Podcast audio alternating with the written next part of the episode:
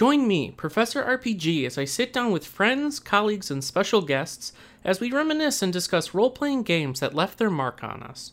Expect to see all sorts, from Western style to Japanese and even tabletop. So stay a while and listen, and let us trigger those memories of tales long since completed. Relive that fantasy you hold dear, and come along with us, adventurer, on this quest into the past. Welcome to the RPG University. Bum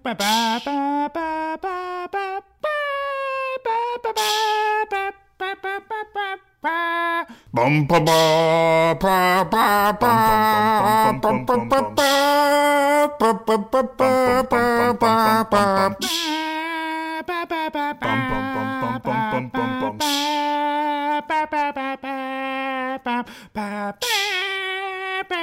bum bum bum bum bum bum, bum, this week we're journeying to Dragon Quest VIII, and I'm joined by the new Entertainment System podcast, one of their hosts, the fine and wonderful gentleman, Cam Koenig. Welcome, Cam. Thank you so much for stopping by and talking Dragon Quest with me.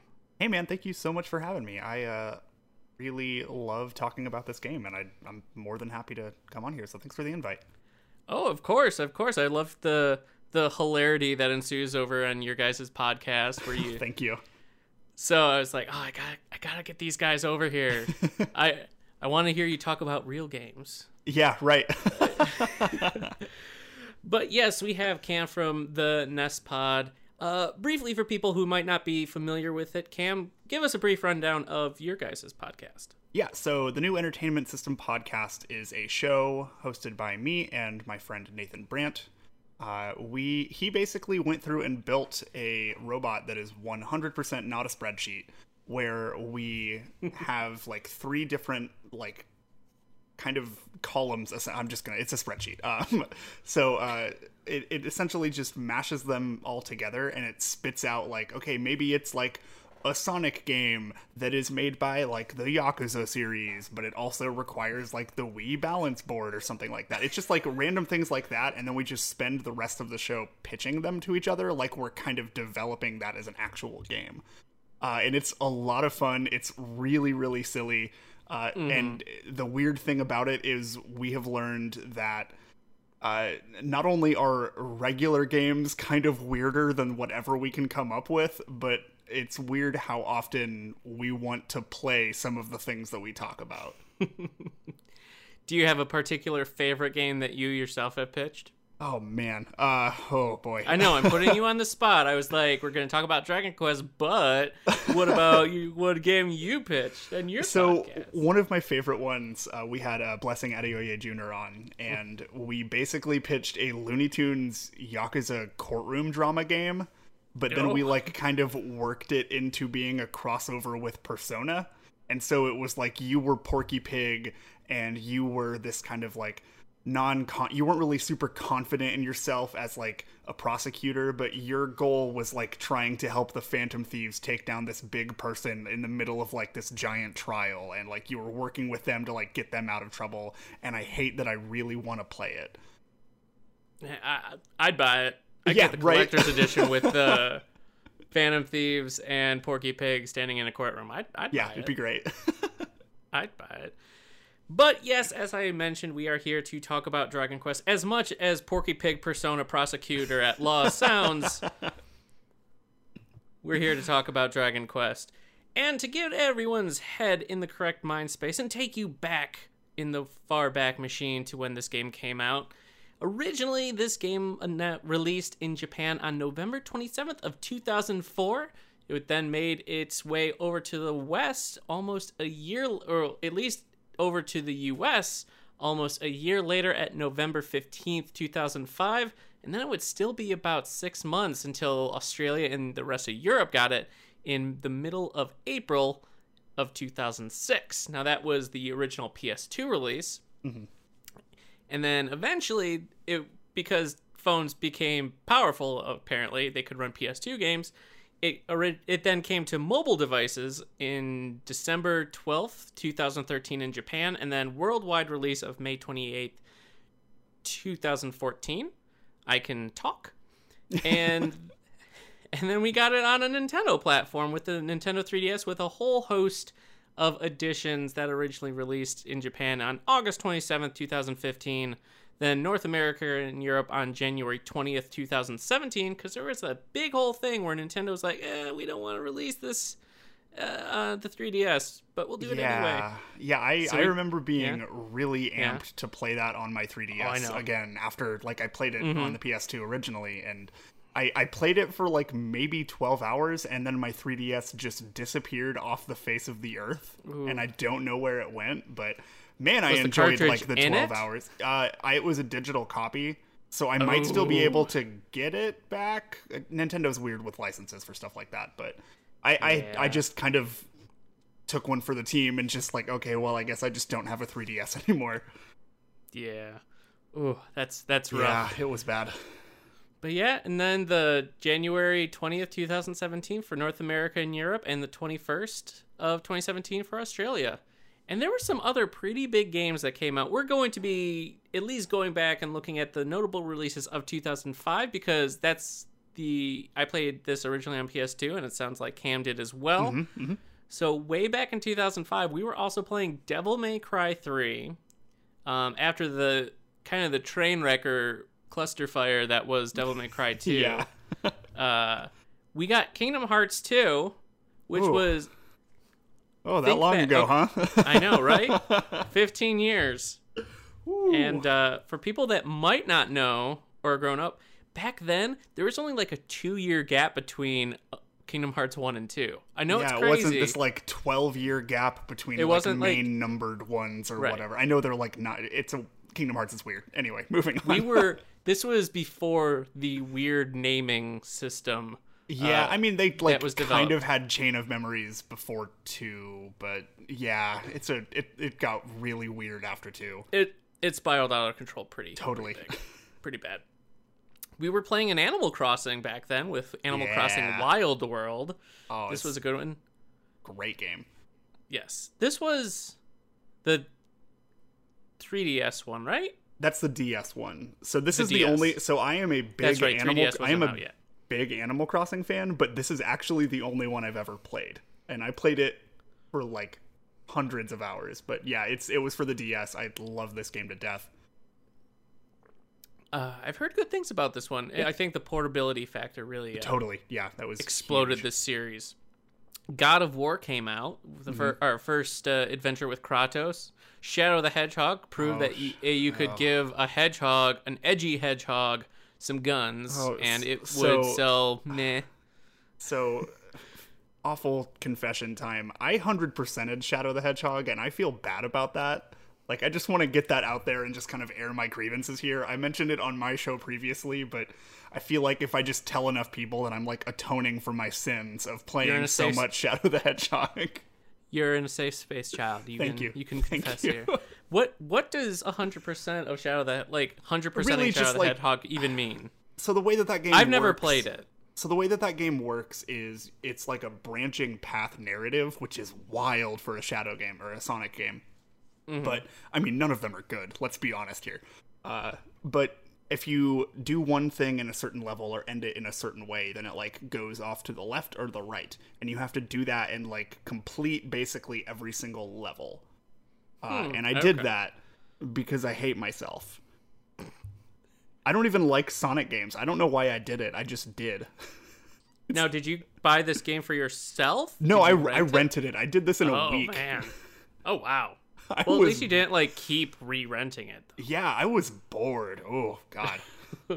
The dark times. Ugh. yeah. we got Advance Wars Dual Strike, which was a really good game on the Mm-hmm. Nintendo DS. Uh, I missed that series. That was a good series. Advance Wars is great.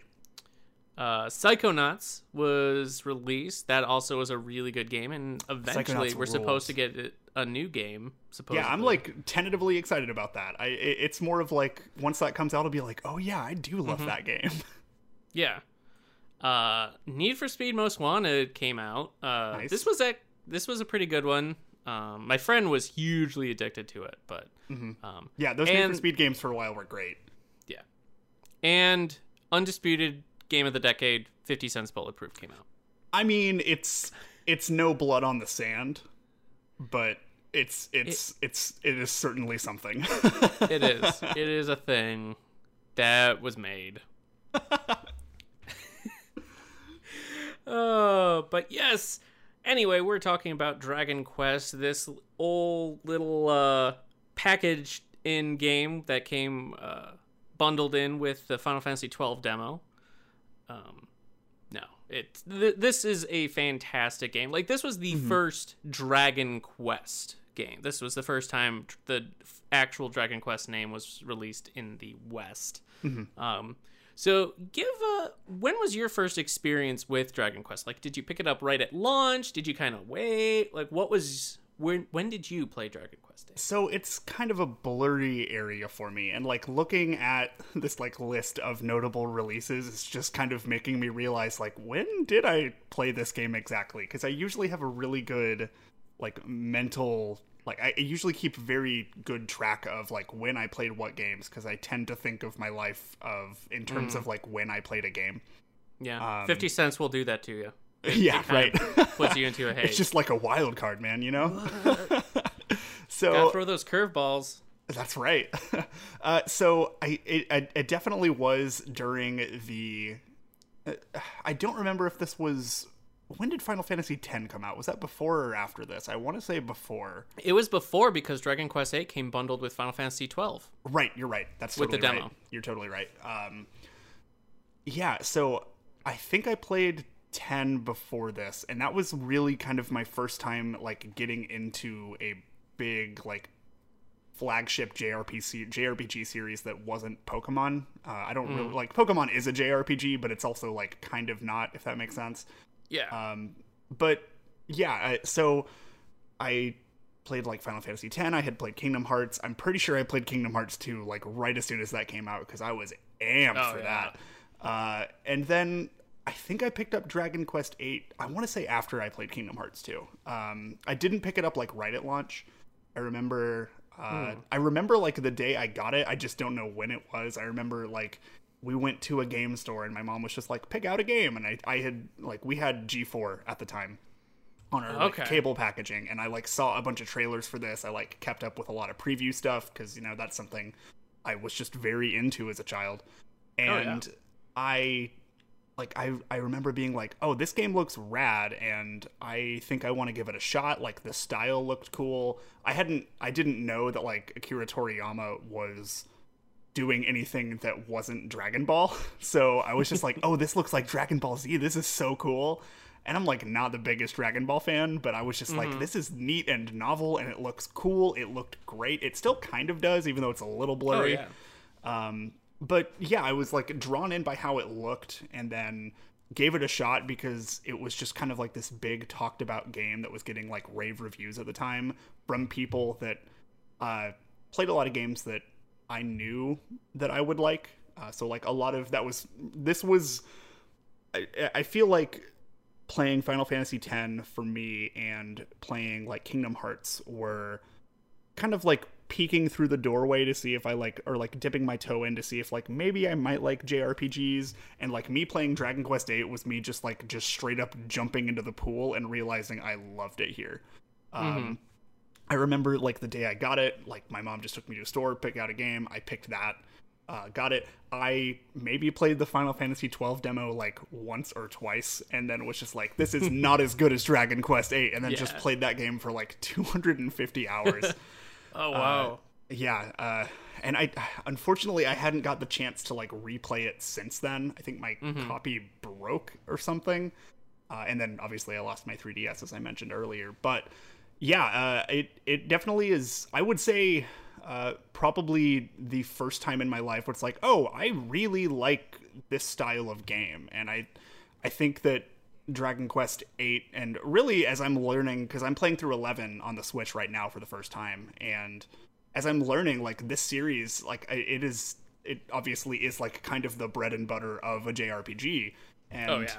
I really just kind of like that it is just very much like no frills like it is just it's mm-hmm. very good at what it does and that's always really appealed to me. Yeah, that's one thing, especially after Square and Enix merged years ago. I don't even remember what year it was. Final Fantasy has always been their series that they mess around with. Each installment kind of has a completely different battle system and kind of uh, format to it. Where Dragon Quest, if you like one Dragon Quest, you will most likely like every Dragon Quest. Like Totally. very totally. it's done the combat's always in a very similar format it's always very refined feels really good um, but yeah it, you know what you're getting mm-hmm. with dragon quest where other franchises of squares you can be like eh, i don't maybe this Right, could be yeah. good mm-hmm. and, and and I think that's like kind of mm-hmm. a testament to like how good the series as a whole is. And I and obviously eight. I've I've the only ones I have ever played. I played eight. I played Dragon Quest Monsters Joker on the DS, and then I'm playing eleven now, and that's like all I've played of this series. But uh, yeah, it, it's just kind of a testament to how well those games are made. They have just this really wonderful charm to them. Their visual style, especially eight on, are absolutely incredible. oh yeah Uh, the monster designs are some of my favorite monsters I have seen in video games. Period. Like I, I just think they're Oh, like, yeah. so iconic, and every single enemy looks so cool, and they're named so like cheesy, and it's so the fun. puns so Yeah, many they're puns so good. it, uh, I I completely agree with you. Uh, for my when I I will always remember um, getting into Dragon Quest VIII because kind of like you, we I was my my friend Dave and I, one of my best friends, we would read a bunch of the like EGM and PlayStation Magazine. Yeah, yeah. we would watch G4. We would see all these ads and the the readouts because this had come out so uh, a good bit previous a a whole year really in Japan, so we got to see a lot of stuff. Mm-hmm. And we were huge Dragon Ball Z people. Like we would draw Yeah. Dragon Ball Z in class, so that the whole Akira Toriyama art style was a huge draw for us. So let's see, 2005. So we were juniors in high. No, we were seniors at this point. We were seniors in high school at this point. And for that Christmas, um, my friend Dave and I, we both really wanted this game. And our parents, because it was so, it released mid November, it was so close to Christmas, it was, our parents were both, no, you can't buy yourself anything. It's too close to Christmas. Oh yeah, totally. etc. Yeah. So my friend Dave and I had the brilliant idea we were going to buy each other Dragon Quest VIII, and then exchange it, like give Love each that. other. I love It was brilliant. We didn't even bother wrapping each other's presents because we, we had planned this out. You know, we had planned this oh out yeah. like a, a month and a half probably in advance. you should have just put like a single bow on there. Oh yeah. So I remember my Dave came over. We were gonna hang out and do the exchange gifts. He just walked in the door, and I had his gift in my hand. We just swapped games, and my mom was like, "Really? hey, I mean, yeah, we played the system. you didn't break the rules. Like it's It's technically true. okay. It's- technically, it's a present my friend got me. So we just happen, you know, air quotes, get each other the exact same thing. Oh wow, so lucky. How did you know? I know. Oh my god, you got me just what I wanted. And his mom, I guess, when he got home, ga uh, did the same thing. It's like seriously. It's like, yeah, we play within your rules. You didn't specify. We couldn't gift each other the same Hey, thing. hell yeah. But after that, man, we played. Uh, it's just such a good game. And this game in Japan, it didn't have the voice acting. So over in the states, that was like one of the big things with that extra year of development time. We got actual Really? I didn't know Yeah. that. Um, in Japan, I want to say they got the orchestral soundtrack, but no uh, Oh, voice okay, yeah. And then when it came here, we got voice acting, and I think the PS2 game, I can't remember, but I think we had the MIDI a MIDI soundtrack, but we had a I know at cast. least the 3DS one had the MIDI. yes, maybe that was it. I don't know, but Yeah, regardless, we got a voice cast, and this was the first time we had heard like we heard the British or like the English Yeah. uh take on it, like Gov and the Yeah, like that the really caught writing me was off always guard. yeah. I because I I was expecting it to be like Mm-hmm. oh, okay this like I, I was expecting it to like honestly like I, like you said earlier like I was very into it and drawn to this because of the Akira Toriyama stuff and I, I I thought that like it was gonna sound a little bit more Japanese, and then they were coming in with like a cor blimey and a govna. I'm like, what is happening here? Like, I I played this game Yeah. in like middle school, and I'm like, mm-hmm. huh, okay, like this is it. Just kind of blew my mind a little bit. And especially after having come off playing like Kingdom Hearts and Final Fantasy, like this was just mm-hmm. wild. And I've never really understood why they Yeah. opted to go for that kind of speaking in these games. Yeah, I mean, I I, don't mind it at this Yeah, it- it point. it's just kind of what it is. Yeah, it's just like, oh, okay, it's Dragon Quest. Like at at the time, I'm like, huh, okay, but now I'm like, okay, on? yeah, they just do this, sure. Did did I actually get accidentally get the like European? yeah, is this is this a of PAL game? copy? Like, uh, Cor blimey, what?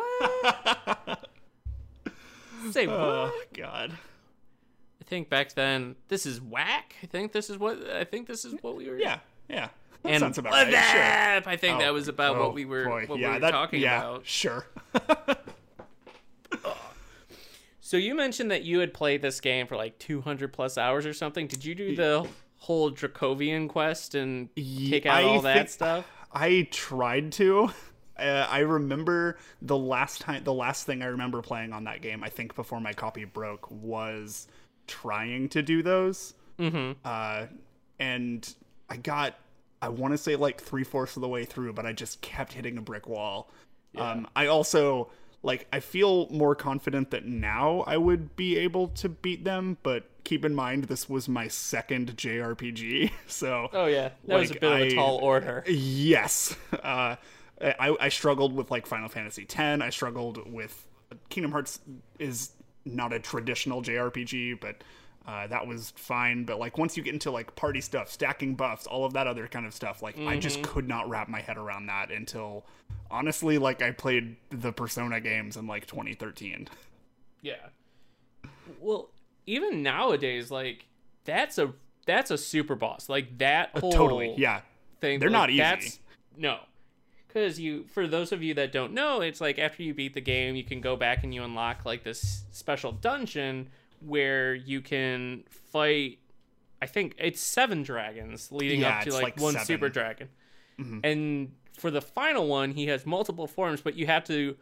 After beating all these dragons individually, you have to fight the last like dragon lord or whatever with all the previous dragons one after the next Yeah. in like this gauntlet of yeah, death. it's an absolute nightmare. they It is- really make you work for Yeah. it. oh yeah. It's a good like super boss. Like it's a legit you have to pull out all the stops, blow your items on it, just prep for it. it Yeah, it is. It is them essentially calling your bluff that you know how to play this game. oh, you thought you were good because you beat the game? Oh, that's so cute. yeah, you beat you beat the Oh, bad guy. That's cool. Here's this good. ancient race of dragons. Goodbye. Good good job, Tommy. Well, how about this bitch? Right. Uh and then it kicks you in the nuts. Oh, it sure does. Oh God. Yeah. So good though. So who was your favorite character? Hmm. I. Hmm, that's really tough. Um, I think in terms of the party character, I actually really enjoyed Yangus a lot. Yeah. Uh, Yangus rules. Dude Yep. just like doesn't give a shit, takes like nothing from anybody, and it, he's just super cool. Also, uh, like a little bit of like a weird sentimental moment. I uh, so I was struggling with uh, sort of spoilers. I don't know if we care about spoilers Yeah, on the show. Okay. Um, so the fight with the bird Empyrea, I think that's her name. Um, Okay. yeah, that fight kicked my ass for like a solid like real life calendar week and a half. Um I I was just like throwing myself at it like I didn't understand, oh maybe I should just go grind and like not be an idiot because I didn't have that knowledge yet. And so I I was like, okay, well this fight just like went down in the dumps. I was like doing the best I could, so I'm like, well, I might as well just go out swinging. And then I just pressed X to attack with Yangus and it just killed her with like a hit that did 30 damage. I'm like, you are joking right now. I was freaking out because I was like, oh, this is done. Like, we're screwed. I might as well just hit her. And I killed her and moved on. And it was the wildest thing that ever happened to me. Oh, crap. So Yangus is Uh, my boy. Yangus Uh, we've been through some shit together. Yeah. He he I think he had the most personality. Like he was I agree, When yeah. I think when people think Dragon Quest 8, they think Yangus. Yeah, like like Angelo, I didn't like at all really, uh, and like Jessica just kind of felt like a caricature of a character. Like it was like we just need we just need an attractive woman in this game who's angry, Yeah. and I'm like, okay, like you guys could do better than that. And like looking back, I'm like, this isn't great. It, it just isn't wonderful. But Yangus, that's my dude. Like, Yeah. I would. We are ride or die homies. Oh Like, yeah. and I think that Yangus kind of loyal buddy who's going on this adventure with you is Yeah. mirrored really well with Erik and Yeah, Luminary in 11. Yeah, I agree. Um, and no spoilers on a lot of Yeah. that stuff, but because I'm still in the middle of that. Yeah. But there's been Oh, no, stuff that's just been that- happening that I'm like, oh man, this is wild. So Oh yeah, I'm not going into we're cool, great, just appreciate that. Just the that you yeah, you yeah, are that buddies, like- dynamic. Like, I, I was Yeah. like, okay, I literally was like, okay, this is the Yangus of this game. Got it. Cool. I just wish Erik would talk like Yangus occasionally and just throw out a poor blimey. yeah. Just just for old time's sake. I always mean, thought Yangus get- had like the coolest hat. Also, Yeah. Like I didn't know why. I'm just like this hat kind of rules and it's bad, Yeah. but I love it. I love how there was a there was so much more to Yangus than you initially think. You Yeah. think he's just kind of this oaf, Yeah, Like he looks like a fucking oaf. blockhead. Yeah. um, but it especially when you get into like speaking and when you meet up with Red and you have to um help her out in order to find the princess who's been sold between things with Yeah. all the thieves and and whatnot. You really learned like why they're so close, and Yeah, it goes back to this. Uh, yeah, it's so good, so Mm-hmm. good. Um, and then Trode, he he was Tr- funny. Tr- I- Trode was great. Yeah, he was really good. I, I liked him. I thought I was gonna get really tired of him. Like after you first leave the first town, I'm like, oh, I'm gonna Mm-hmm. hate this. But I loved him. He was great. yeah, I, he he was a really good comic relief, and I I going back to Yangus again. I love the interaction between Trode and Yangus. Yes, absolutely. so good. Just bickering. Yeah, they just like kind of hated each other, but they're like, okay, but like we're kind of friends, so we have to work together. Yeah. It was really good. Oh, so good. Oh, so good. So with did you have a when you were building up your party, I don't Uh-huh. know if you remember this, did you kind of just throw because this was early on in your experience with RPGs, did Yeah, you yeah, kind of yeah. just throw skill points at the wall because you thought they were cool? Did you kind of specialize your characters? So I I kind of specialized my characters. Um, I realized pretty early on after I, because it, it took me a while to get through that game. Um, obviously, because I played 250 hours of it. Uh, It's it's a big one. It is a big game, like just otherwise. But I think now I probably would have gotten everything done in that in I would say half the time. But that I, that's totally just an inexperience thing. Um, but yeah, I I tried to specialize a little bit. I, I had everyone set to like manual control, which was very important. Oh yeah. Uh, and I, I remember whenever I got Angelo, I didn't know what to do with him. So I just made him the healer full time, and that's all he did. So I could just focus on hitting the enemies, and that got me through the end of the game. But it wasn't like looking back, I'm like, that shouldn't have really worked very well. It was just a bad strategy. But I did have, uh, like, I think Jessica was like my mage, and I had her use a whip because I wanted to hit groups. Yeah. Um, the hero I just had on swords because that was the highest damage output, and Yangus I Giga had on slash axes. baby. Yeah, Giga slash. Whew. And then Yangus I had on, I want to say clubs. Okay. I yeah, it's it's obviously been a while, but that sounds about right. So like, not like a great party build out, Mm-hmm. but it worked. You know. Yeah.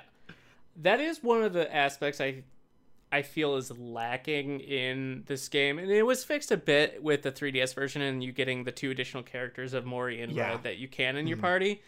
it's you were very limited in Yeah. your party in this, and even though they were more fleshed out, I'm always been a fan where I have I can really kind of tailor my party how I want. Where in this, especially with not being able to reallocate your skill points, if you Yeah. mess up early on, you can really royally fuck yourself over. Oh, totally. game. Yeah. Especially if you want to try the Dragovian or the Dragovian quest. Yeah, and honestly, that's probably what happened to me. like, I probably was just like, yeah, we'll just kind of spread this stuff out willy nilly. Oh, suddenly I can't learn half the skills I want. Shit. Yeah. it's uh but uh, and like we said in the 3DS version you get two additional characters, you can kind of do more stuff. They really uh improved the alchemy pot which Yeah. was another sore subject in Yeah. the original game where it just takes forever Oh, it sure did. Yeah. and that's Ugh. the only way to make a lot of like the best gear which if you want to do the Dragovian quest you have to have the best Oh. gear hundred percent. Yeah. So, if if you oh. didn't, I I like printed off uh, guides on game FAQs. I was like Mm-hmm. Oh, yeah. going in on that. Yeah, it uh, really deep system. I think they did it really well. The only real issue was it took forever to. It reminded me of. It reminds me of hatching eggs in Pokemon. yes. It's you just ride around in a bike until it Yeah. hatches. Just run around in a circle for like twenty minutes, and then Yep. you're like, oh, I guess I have Ah, a Cool, you get a moth knife, cool. a poison Yeah, moth great. knife now. Yay, Sweet. great. I only have to alchemy like five more items to get the item I want. I guess Right. I guess yeah. I'll just be. That's when you in, use the age-old method of rubber banding your joystick sideways. that was the first time I had asleep. ever heard anybody had ever done that. I'm like, oh my god, that's brilliant. People are like really smart about this. And then I'm like, oh no, that's like really simple and stupid. I'm just an idiot, I guess. Just playing the system, man. that's right. Just playing the system. I think my favorite thing, because like the thing that I've I really like about Dragon Quest Eight in particular, but something that mm. I've learned to love about the entire series is just how much stuff there is, and not just like go into town, like not just like mainline plot stuff or like Yeah. doing combat or like how big the world is, but like how many things there are to do. Uh, like with the alchemy pot, I thought that was a really cool thing. Uh, Like the casino being eight being incredibly well fleshed out, and like honestly, Oh, I'm yeah. playing through eleven right now, and I got to the casino. I went back to the casino, and uh, three hours of my life just disappeared. Yep. Um, but yeah, like the thing that grabbed me the most, that really was the reason that I would say like this is totally one of my favorite all time games, is the Monster Arena. mm-hmm. Uh, I loved the shit out of that. Um, I got obsessed with it in a way that I didn't really expect I was going to. Um, to the point where I like printed off like game FAQs guides and like had those on hand all times or like I would in class at school instead of like actually paying attention to whatever they were trying to teach me, you know, in 7th grade, I uh would just like make fake bestiaries for like monsters that I was trying to capture and stuff like that. And I would like draw them out on sheets of paper and staple them together. And my teachers were probably like, Why are you failing math? And I'm like, Look, this is a slime. It's really cool. Uh, I'm never gonna use this math in real life, but right. I might need to know how to capture this one monster and beat the monster arena. right. Right. it's like, hey, uh, you know how uh, I don't know I don't know what the quadratic equation is, but I know if you have metal slash, that's really good on King Metal Slime. So There you go. who's See? the real winner here? exactly. Real world knowledge, folks. That's right. But I was just like so surprised with the amount of depth that it, especially just the monster arena stuff added because like you're like it, it gives you a reason to go back to places in the world that you've been to and like try and capture these monsters and it felt like I was going on these like kind of hunting expeditions and it was this really Oh, cool yeah. like almost monster hunter style thing uh, and then the fact that once you get further enough in that quest, it's just like cool. That's your backup party now, and then like they can like tank hits from like big end game bosses for you. Uh, and I thought that was really really cool, and just added an extra layer. And unfortunately, I didn't get to the point in the 3DS one where you can get that guy who runs it that totally is just Mr. Satan from Dragon Mm-hmm. Oh, yeah. Ball. Um, but you you can like add him to your party, and I think that's awesome. But Mm-hmm. that was easily my favorite thing about it. Um, and how like if you had a certain party makeup of like these three monsters, then they could like combine into one mega monster or something. And like, oh god, it was so cool. And I I really want to go back and play that. It really bummed me out that they didn't have that in eleven. Honestly, like that's so far my only complaint about that game. It, uh, and you're talking, you- mentioning kind of the depth in this game, whether it's the monster or the monster arena or the casino stuff like that. Mm-hmm. The PS2 was home to so many good games because it was still like financially viable to put all this depth and kind of Oh, yeah. additional stuff in the game. Where Absolutely. when we when games move to the HD realm with the PS3, that jump, and with the PS, not it's less so now. I think with the PS4 and Xbox One, with more of the stronger indie scene. But for so long, the shift was less from. I feel anyway. There was a big shift away from kind of the scope of RPGs and what you could do to how realistic or lifelike you could make them, like how pretty. And so much was lost, I feel.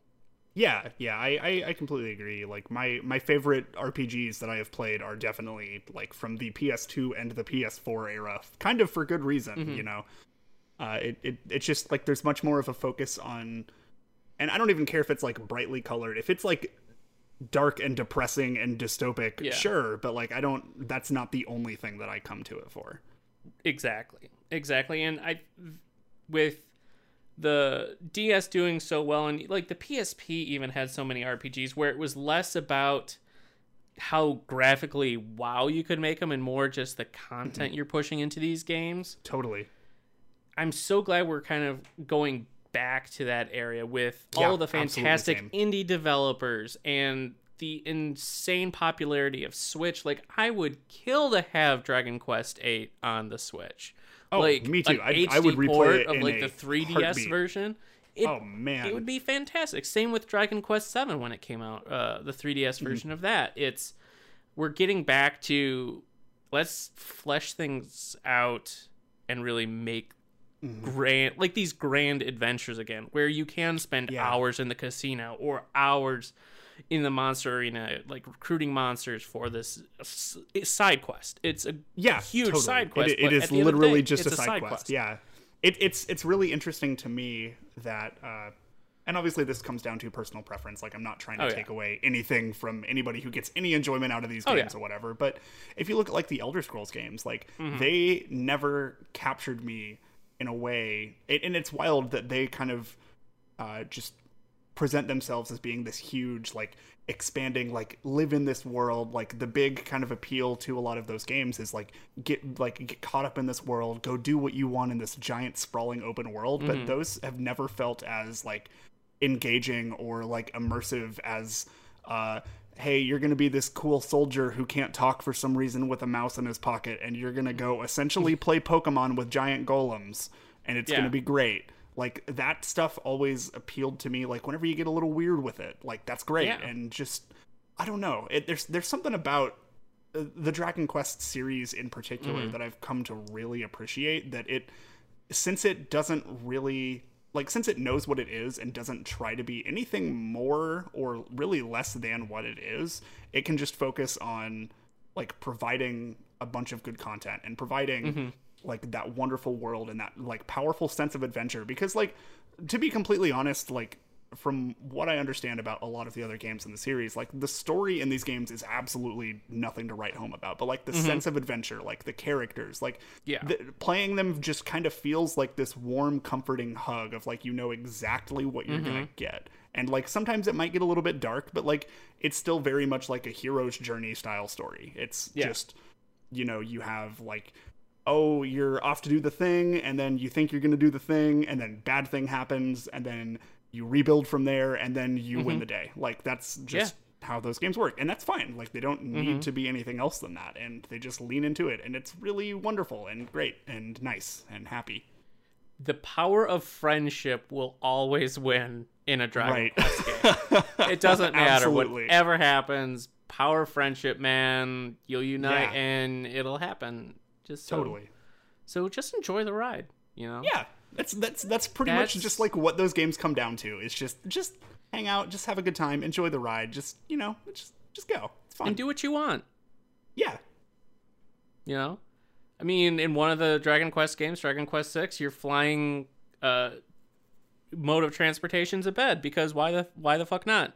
It's flying Yeah. bed. There sure, you go. great, awesome. This one, oh, it's like a rainbow bird. Sweet. Yeah, we'll yeah, go with you that. want you want to you want to you want to turn into a cool rainbow bird? Great, go nuts. Why not? Like, I don't care.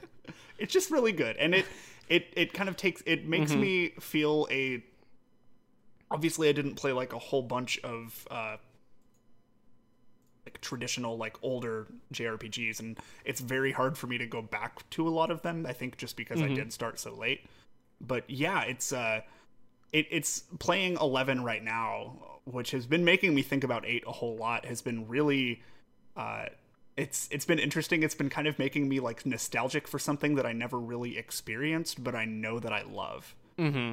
um, and I, I really do think that that just comes down to like the amount of time that I loved playing eight, and it just makes me like my heart really happy every time I pick up eleven because it feels like I'm it, it feels like I'm playing eight again for the first time, which is Yeah. just so cool. Completely agree. And I love that with 8 did this back on the PS2 genre, the same thing that 11 is doing, like with Switch and PS4. It's showing, especially Japanese developers, that people in the West like Japanese style RPGs. Like, we still Yes. like turn based RPGs. We still Oh, like yeah. what these games offer. And the fact that this sold so well and Dragon Quest 11 sold so well it's like yes we don't tailor for us do what you guys do well Mm-hmm. Yeah, it's just like, we want- do it awesome and that's what Yeah. we want We just want what you are giving us. Please, more of it. Yes. Thank you. yes In English, will- preferably, yes because we don't really know other languages over here. man but- because let me tell you trying to play through an rpg in japanese when you don't speak japanese it's hard I bet. I i'm could trying to never do it that. with trails of cold steel 4 and it's a pain in my butt and i'm going back and forth it's like do i want to play it or do i want to hold out for maybe them re- announcing a release date i don't know There was uh, there was a period of time right before Persona 5 came out. I was like, maybe I just import Persona 5 and then I immediately was like, no, are you fucking stupid? Why would I ever do that? like well, no. you say that, but I imported the special edition of Persona 5 in Japanese with like the bag and the soundtrack from the old Persona games and everything like that. Oh no, that's great. That is that is totally worth it. But in terms of like just like I just wanted to play the game faster, like I was like, no, I that's just gonna ruin the whole experience for Yeah. me. It's like you see enough to have things spoiled, but if you don't know the language, you don't know the context. And in Right. RPGs, context is important. Especially with that game. But this is not about Persona 5. So right uh but yeah and i don't believe in playing with like a translated spreadsheet of a google doc with Yeah, I'm not a- I'm all not the dialogue boxes if you can do it props to you i mean Yeah. i don't get that skill set but Yeah, totally. if you and like can, I, I played man, I played Yakuza Zero uh, on PS4, and like that Mm-hmm. game is not in English. Like it is entirely subtitled, and I Mm-hmm. was like, "This is great!" Like I loved how all of the characters sounded. That game, fucking incredible. But, Oh, yeah. Uh, but like, yeah, it, it, if I would honestly be more open to that if that's um, like more accessible. Obviously, you still have to do Oh, the translation work. You just don't have to do the voice acting. It's still Yeah. work, but uh, yeah, I, I'd still be open to that shit too. But it, it is nice seeing lately that a lot of Japanese devs are more open to like letting their stuff come west and like not being afraid to get weird. you know? yes and i think they're starting to open up a little bit anyway to okay this is we're not sure we could make a bunch of money on it if we dub it over but we can release it with in the japanese like dub Yeah, but with subtitles and Yeah. i think at the end of the day and i'm speaking very broadly but i think overall most fans of the genre would prefer a game with japanese dub and english subtitles to not getting it at all I, I would agree. Would you agree. know yeah, um but yeah. It, it does get like it does get weird into like the accessibility argument Mm-hmm. over like hearing and like reading and all of that stuff. But yeah, I, I do think that like a lot of people who are like that die hard core, like very much like worldly focused Yeah. JRPG fans, like then I, I do think that people would be 100% fine with that. Yeah. If it's between not having the game at all and having to deal with Right. reading subtitles, I think in most cases a lot of people will choose having it at least. Oh, totally. Totally, totally.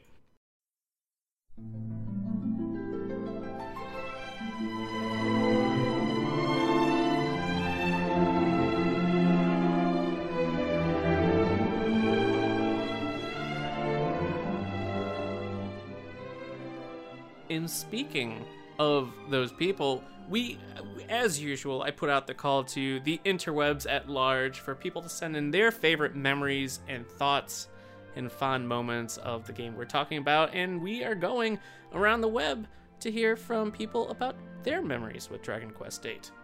Excellent. So, starting with Brainwheeze from the JRPG subreddit, their favorite memory is I remember playing Dragon Quest VIII as a kid and getting stuck at the part where you visit the black and white world. The name escaped me at the Fucking moment. same, dude. Fucking same. I told I, I told that story about that boss fight just a little bit ago. Mm-hmm. Oh boy. I was severely underleveled and didn't have a save from save save file before that part. I ended up having to grind a lot, more than I ever have for a JRPG, yet I still look back to that memory quite fondly. Other than that, the part where you visit the cathedral in the sky and also the island of Neos were breathtaking. I remember being amazed at both sites, and they're some of my favorite areas in all of gaming. Yeah, uh, I- definitely, obviously agree with that first part a lot. Uh, Oh, yeah. But I, I, uh, I completely agree. Like that game is just gorgeous, uh, and Mm-hmm. I, I think it it has still aged pretty well. And I think it's Mm-hmm. just due to the fact that it is so stylized. It's got that cell shaded effect to it. Um, but yeah, like the Island of Neos was gorgeous. It's still very pretty. It's one of my favorite areas in the whole game. Yeah. It's it's a nice one. There are a lot of really good and unique areas to this game, and like you mentioned, just Totally, the yeah. stylized aspect and graphic uh, graphics of it have held up, um, and that's why oh, just do like an HD remaster. Oh, can you imagine? please. Just, just let Square me play it Enix, on my. Switch. eh, just, Just make it look like 11. That's fine. just 11 not on my great. phone. Just not on my phone. I don't not nothing against people that play games on their phone. I just can't, and I don't. Yeah. It's already on phones. Yeah, Bring it to Switch. yeah. Cowards. Tell them. Tell them. I will. I'm gonna get my burning pitchforks and ride my right. princess horse into Square Enix headquarters. Be like, hey, guy. We're gonna head right down there and be like, "Hey, yo, what's up? You got that Dragon Quest 8? Yeah. Let's go." Sup? Wanna just, you know, give it to me? Okay, thanks. Hey, Bye. hey, thanks. Bye. And then I'd hop in their giant movable Gundam or life-size Gundam that they're putting out there and uh, Hell go yeah, for a ride. Do it.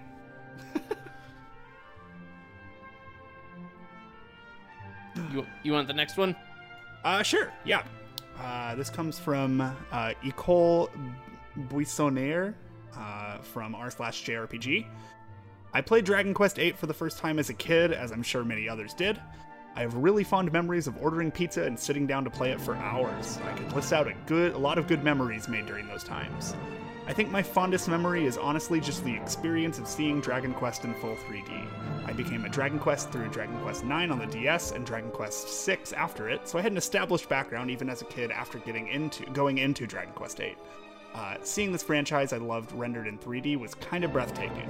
Seeing familiar NPCs like the bull mask wearing buff guys uh, in 3D, hearing their accents voiced, and exploring a familiar Dragon Quest style world that felt so much more real than usual, it was mind blowing to young me. Yeah, that would Yeah. uh, absolutely just floor me as a kid. Like if this was something that I like grew up with, and just like being able to see Oh, it in 3D for the first time, like it, I honestly kind of liken it to playing like Pokemon Stadium for the first time. I was like Yeah. freaking out because of just like, oh my god, they're like so real. Like it's just Mm-hmm. a really cool thing, like to see all of that stuff in a different way that looks like something you'd never expect. Oh yeah, it was it was like the jump from Super Mario to Mario 64. I mean, right. that same kind of jump and at this point uh the Dragon Quest series was about 17 years old at this point when it yeah, came out in yeah, Japan. it's- it's been around for a while. So at that point, it everything was 2D. Um, The PlayStation 1 version had uh, 3D models for the world, but it was still sprite based. Um, Mm-hmm. But yeah, jumping, it was the first realization of Nomura's, or not Nomura, uh, Akira Toriyama's art. Like in 3D, the monsters Yeah, move, everything like that. It was a huge deal, and it was done so well. So well for it being the first time. It Yeah. Um, they kind of nailed it out the gate, which is very commendable. Oh yeah, and I gotta think say, I, I, I Oh, think I read ahead. that like level five was working with them on this game, Yes. and like level five, like they did Dark Cloud too, so they like just take whatever anything that I you can I can just buy from you. So like obviously like Oh, they yeah. have a lot of experience with stuff like that and like that kind of style. So I think that like their support probably lended a whole lot of help and like advice to something like that. yeah, and Rogue Galaxy. That that's Yeah, my like totally. level five darling. Like I love Rogue Oh, man, Galaxy. I so I- good. Oh man, I'm really bummed out because I never got to play it, but I was so excited for it, and I bought a copy of it when it came out, and then my PS2 broke like that night, and I never got to play it. It's on PS4. Shit. Okay, well I guess I'm gonna go buy that later. Yeah, it, the as a PS2 classic, it, you can buy it Oh, and it has cool, trophies and everything, and it's Yeah. HD. So oh, excellent. Yeah, I did buy Dark Cloud too, because of Yes. course I did, but I didn't know Rogue Galaxy was on there. That's awesome. yeah, yes, very good game. I'm sure it will make its appearance on some RPG University. Sure. Yeah. excellent, excellent game. And I just have to say real quick, I love. I also have those memories of just like ordering pizza and having like a game session. I miss those days, like as, in, Oh, as a God, teenager. Like on vacations, like over Christmas or like summer vacation, just like ordering a pizza or something and just plopping down and gaming while like your parents were at work or just staying up until like 3 a.m. on a. Man, so like the only gaming like pizza memory that I have that is like still strong enough Mm-hmm. that I remember, it's a weird one. Uh, so I'm really into the Soul Calibur games. Yes. Soul Soul Calibur, Calibur 3, 2 was best. Well, whenever Soul Calibur 3 came out, Mhm. um, I rented it because I wasn't sure if I wanted to buy it. I was also, you know, essentially a child. I didn't really have any money. Uh, so I went and rented it, and for some reason, every time I think of that game, the taste of Papa Murphy's Chicago style pizza just enters my mouth. Oh, yeah? It's a weird, just it's interesting how brains work like that. But yeah, Mhm. that's a that's weird. For me, it's once it was the summer vacation after Phantasy Star Online for GameCube came out, and I went over to my like every other day or like every day I would go over to my friend George's house, and we would sit, and him, his older brother, and I would do cross or like split screen multiplayer of Phantasy Star Online, and we would make like the Tombstone Pizza had these this barbecue chicken pizza oh, And we would- yes. every day we would make like two and we would just pound those downs while their mom was at work that that's my That- that strong rad. pizza memory Very into that.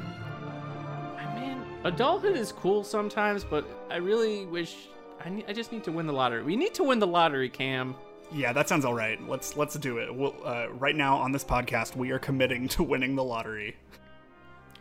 What uh, Reb and I actually talked about when she was on Mm-hmm. here is we're going to get the when McDonald's does their Monopoly gift card thing. I'm gonna pull Yeah. together the Broadway or the uh, the boardwalk pieces I can from Michigan, and you guys do it from out where you are, and then Okay, we'll pull our great. resources to c- collect enough boardwalk pieces so we can just get like the millions from that way. We'll combine our efforts across state lines. Wonderful. That sounds absolutely great. That's what we're gonna do. Uh, then we can use it to fund uh, production of another Golden Sun game, please. please. Yes. Anyway, listen to Reb Valentine's episode on Golden Sun. yeah, it's very good. It's a good one. And uh, hey, Nintendo and Camelot, make a new Golden Sun, please. Okay, thanks. Thank you. Thanks. Bye. Uh, and yes, next we have Warrior Eris, Aris, excuse me, from the Dragon Quest Dragon Quest subreddit. They say, hmm. I'd say going 100% full tension for the first time is a fond memory of mine. I love seeing the hero go Super Saiyan. That was pretty cool. that was really cool. I think I only ever did that like once or twice. Uh, Mhm. Just it, uh, uh, going back to me not knowing how games worked. Yeah. Uh, like, uh, and we'll get into that a little bit later in the show. But uh, yeah, like I, I was just like, this doesn't do damage on this turn, so it's a waste of a turn. The Yeah. only status effect that matters is turning their HP to zero. Yes. Right. Like, and like that's very much how I tried to brute force my way through that game. Which, Oh, yeah. spoiler alert, you cannot. Um, Yeah. but yeah, like I, I did do like the tension stuff a little bit, like by psyching up, and like the, the few times where I hit like the max max like ceiling of tension was Mhm. fucking awesome. And for people that have, may not have played Dragon Quest 8, Tension was basically the system where you could take a turn and you could buff your stats, and you could do it subs, uh, every turn. So if you do it enough turns, it's it's tension rises by five, and then, then if you do it the next turn, your tension's 10. If you do the next 20, 50, and then 100, I think were the steps. But if you get to like the full tension, not only will you completely like be on fire like pink fire is basically going Kaioken, but the character model actually kind of change. And with the main character, his bandana that he usually wears like flies off, and he has full blown Super Saiyan spiky hair Yeah. surrounded by like a pink aura, and they just look angry. And the main Yeah. character in this game has a very kind of not lackadaisical, but very kind of chill, like happy-go-lucky. Yeah, he's eye- just kinda the eyes, especially Yeah, reach full tension, you go full blown like Dragon Ball Z eyes, like the Yeah, very it's- the, it's the slanted, angry. It's so cool. And then when you use your attack, does crazy amounts of damage. yeah, you just like melt whatever you hit. so good. Yeah, But the the the character model changes was always a really, really agreed, cool hundred aspect. percent agreed.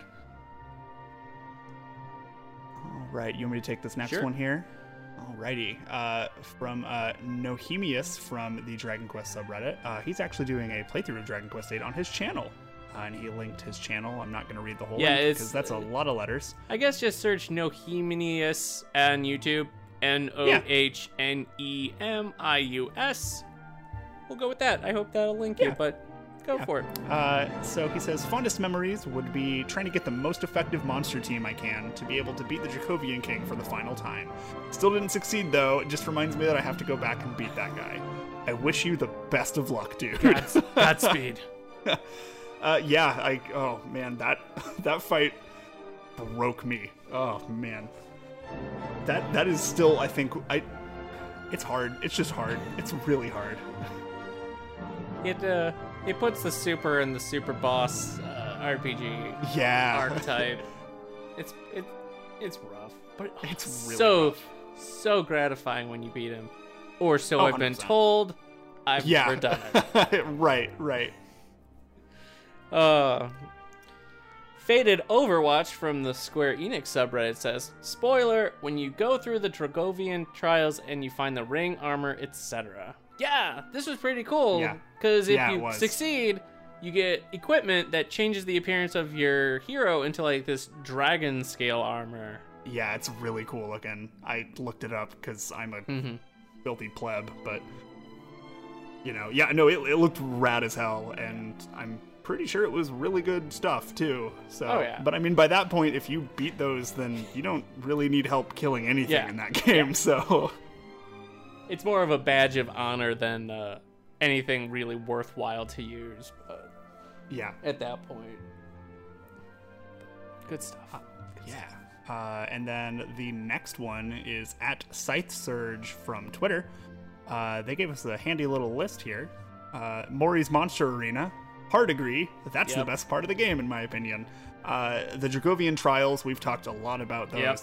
Uh, releasing Empyrea. We I sort of mentioned that. That was Mm-hmm. a really cool moment, and I think it was like really heightened from the fact of I was just like, holy shit, did I just do that? Like, did I just pull this off? Yeah. Uh, but no, like it, it was like this really cool moment, and like that the whole build up to that, like the entire world is like devoid of color except for the Godbird Empyrea.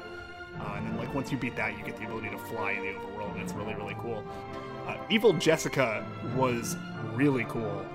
Uh, Yeah. That fight was really neat, and I it was the first time I'd ever encountered a game where it's like, hey, this person that was on your team, you have to fight him now, and I'm like, what? Nani? Yeah, right. And that was like after like this really big kind of plot twist where you realize like, hey, maybe there's another bigger, badder guy. Uh, and it, it's just like this cool like kicks off this like really like really the dark second half of the game, which I thought was this really cool thing. Yeah. Uh, and then reaching Trodain Castle. Um, I thought that was really awesome, especially when it's all like covered in thorns still. Mhm. Yeah, like that just like look of everything just being so decrepit and just like overgrown and just terrifying. Yeah. Like really is like a really it's a powerful shot in that game. I really enjoyed that a lot. It is, and I mean, your main character, you are a guard from Trodain Castle. You were traveling around with the cursed princess and king from Trodain after it was assail- assaulted by the court's jester Dhoulmagus and doing all a bunch of stuff.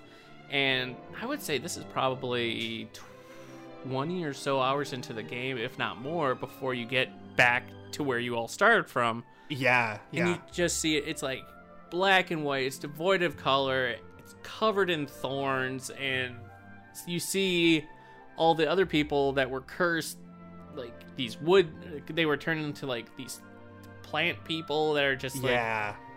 frozen there it was it was creepy like it was unsettling. Yeah, it's it's it's really neat how these games balance so well like this like happy-go-lucky like oh these are like kind of you're just like going around everybody's like these happy anime Mm-hmm. characters and you're going around and like even the slimes are kind of cute you know and like Yeah. oh these these are goofy creatures then it's like okay well what if uh, this evil jester uh, trapped people in stone forever. Yeah. Whoa what? Like are you what? Where did this come from? Like it's Start- just really neat. this escalated I- quickly. Yeah, I I really like how these games are like, oh, they're like fine and happy, and then there's just this hard stop where it's like, okay, chill out for a second. they just like backhand you with with feels. Totally, yeah, and it's not like to the extent of something of like a Nier, but it's Yeah. uh, it's definitely enough to it's like, oh, this is like a pretty like things are bad. Yeah. like, it, it really sets that tone really well because it's so different from the rest of the game. it's jarring and it's like whoa Yeah, Whoa. absolutely. I could have sworn I was just being blindfolded and some bunny girl was rubbing slimes on my face. What? Yeah. What? God. What? What's going on? Oh boy. Puff Puff, best best move in the series. Oh shit. But thank you to everyone who sent in your memories and your uh, favorite moments from the game. We got a bunch of responses. Unfortunately, we couldn't include them all here, but check the show notes and I will have a link to all the subreddit posts where you can go and share your own memories and talk to other fans of the game.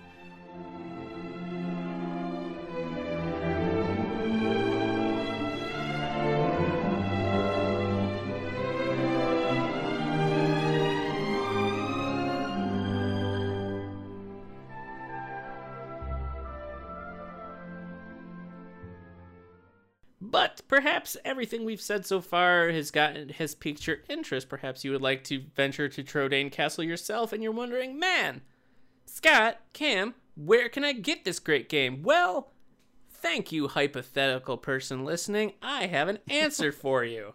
Now, let's say you're a purist and you want a PS2 version. Well, you can still find them you or you can still find them brand new online. They will net you between fifty to sixty dollars, and you'll and you will probably be able to get a copy with uh, complete with the Final Fantasy twelve demo that was packaged in with this game. Oh yeah, yeah.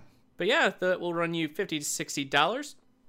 Or if that doesn't matter to you, you if you don't want it brand new and you want to save some money, you can find them used between fifteen and thirty dollars, depending on the completeness of the package. Now, if you don't have a PS2 or don't have a way to easily play a PS2 games on your fancy 4K Super HD QLED Mamma Jamma machine, but you have a 3DS still, awesome. Did, and if you stole Cam's, shame on you. Yeah, please give it back. Send I miss it my back. Pokemon. I miss my back. Pokemon a lot. Please. yes. We'll, we'll put out the APB for Cam's 3DS. just like go around to random cities in the United States, just like hanging up a poster of just like my Incineroar, just like stapling it to it. Have you seen this Incineroar on Wonder Trade?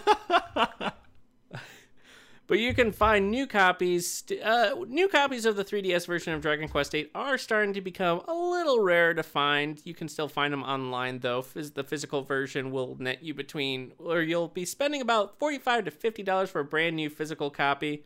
Um, and used physical will net you between 35 and 40, depending on completeness, but you can still purchase it digitally off the Nintendo 3DS eShop, and that will go for 40 still. So. Now Definitely worth Oh. forty dollars for Oh, yeah. sure. Like that game is a steal for forty dollars. easy. Easy. And I guess you can get it on mobile devices, but I didn't check the prices, so consult your Android or Apple stores. But don't yeah, don't sure. do that. Just do PS do PS2 or 3DS. Don't don't do mobile. If you have them, like if you just have a phone and you want to play it, that's probably fine. you know? Probably I I won't judge you too much. Go with what you feel. Go you do you. You, do you. You do you, boo boo. you know, I'm not here to judge. If you want to play with your, if, if you want to play on your phone, go for it. That's you do you. Just play this game. It's worth it. And maybe the more people that buy it, Square will realize people still want to play it and release it on Switch, and then we're all happy, and that's what matters. And then the way, whoever uh, stole Cam's Quest 3DS 8 will send it because they had a change of heart, and you know. Because they had a change of heart because Porky Yeah. Pig freed the Phantom Thieves from court. That's right. That's right. And That see, is- I'm bringing this podcast That full is good circle. Cyclical humor. I'm a very, very big fan of cyclical humor. Uh, That's by what's the way. Uh, Dragon Quest VIII on Android is twenty bucks. There you go. It seems pricey, but there you go. It's 20 bucks. It's still the cheapest option, I suppose, if you don't have a PS2. Yep. But let's say you have taken our advice and you've decided to pick up a copy on your preferred platform. Cam, what advice would you give new players jumping into this game for the first time? Uh, I think the thing that would have saved me a lot of trouble uh, in the mid to late and end game uh, definitely is utilizing the tension and psych up mechanics. Uh, don't be afraid to use those. Uh, like I was, I was like, oh, they're just gonna get a free hit. That's not worth it. Uh, no, if you like psych up, you do like exponentially more damage. So like a lot of I, I, a, a decent thing that I see is like some people will like psych up Yangus and have their hero character just like heal him to tank some hits, and then you just like melt bosses. Like it's it's it, they give you all the tools to be like prepared and like to effectively use them. It's just I don't think it does like a great job of really kind of communicating that stuff very well, but use the psych up mechanics as much as you can. Uh, don't. It's easy to go overboard with them and like experience a total party wipe. Don't do that. uh, but you know, just like it, it's it's gonna do more damage because my thought process was if you hit them twice, then you're gonna be getting in additional damage, or it's gonna be about the same. But the psych up does more damage than hitting them twice, so do that. That's my advice. Good advice. Good advice. And for myself, and I touched a bit on this earlier, but before investing in uh, your skill point allocations for a character, I highly recommend checking a guide online, especially if you want to really get through any of the post game stuff like the quest. Yes. It's not worth it. It's like if you're just doing a casual playthrough and you don't really care, then I guess it doesn't matter. But if you want to really play through all of the game, look up a guide, look up builds online, and or just specialize in one, maybe two trees. Mm-hmm. Focus on one with just a couple in maybe a different tree, but really specialize. This isn't a game. Specializing is much more beneficial than trying a little bit of everything. You don't want to be be a master of something, not a jack of all trades. Yeah, because like it, it, uh, and obviously I didn't think it was an issue then, but it is now. Where like if you spend a skill point, that skill point is spent. You cannot reallocate your skill points. Like you are you are committing to those deals. There are no refunds. So like knowing a lot of that stuff going in is very beneficial, uh, if, especially if you're wanting Mm-hmm. to like make a push for the late game. Otherwise, it's just a living nightmare. Right. Exactly. This was from the before time when games were like, "Nah, you made a decision. You're gonna live with it." Yeah. Oh yeah. So no reallocating skill points. Nah, uh, uh. But yes, with those tips and advice, you are well on your way to getting uh, your butt kicked by the Dragovian trials, but slightly less kicked yeah. than if you had. Maybe just like a little tap with the Yeah. foot. yeah. Yeah. You won't have a broken tailbone. You'll just have Yeah. a bruised butt. Yeah, yeah, that's fine. Yeah, I like that. Yeah. I like that. good analogy. Good analogy.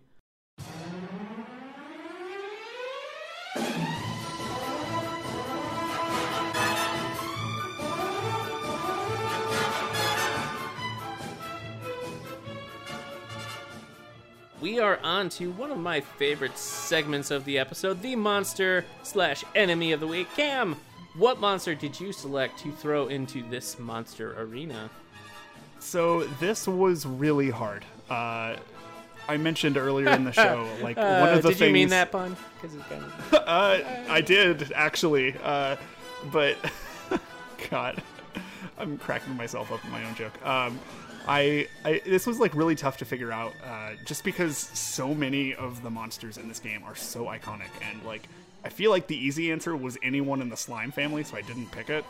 Um, so I went I went with the gold golem. Uh, the gold golem, uh, it, it it was probably the monster that jumped out to me as like, oh, it was. I, I remember the first time I got the gold golem was uh, like for the monster arena thing. He joined my team, and that was like whenever you did like the big golem, like the you do the triple golem thing, and it just make this massive giant rock thing to punch enemies with, and it was rad. Uh, but also that was like the first time where I like realized like, oh, this monster arena thing is really something else, isn't it? So it like gave me a deeper appreciation for like these characters, and like it, it's it's cool like seeing them now in the newer games, or even if I just see pictures of them, it like takes me back to playing that game, and I'm like, oh my god, like I, it, it's it's really cool, and also they drop a lot of money. That's good. Yeah, they do. because they're made of gold. So gold golem, my boy. There you go. And if you encounter the gold golem, you can look forward to them having 120 HP with 0 MP to worry about. Their attack's pretty high at 152, their defense ratings at 98, with an agility of 60. If you manage to topple one, you'll net 54 experience, 726 gold, and if uh, with their drops, uh, their common drop is a gold bracer, and you might get lucky, and they might drop the rare gold ring. Their abilities are just a normal attack and a desperate attack. They don't know any spells because they have no MP, and you can find them at Neos, the flying spot south of the Dragon Graveyard, the flying spot southwest of the campsite, west of Argonia, and the island west of the lakeside cabin. That. Let me tell you that uh that that uh, desperate attack that the gold Yeah. golem makes is no joke. Yeah. it is It'll no wreck joke. It hurts. It hurts real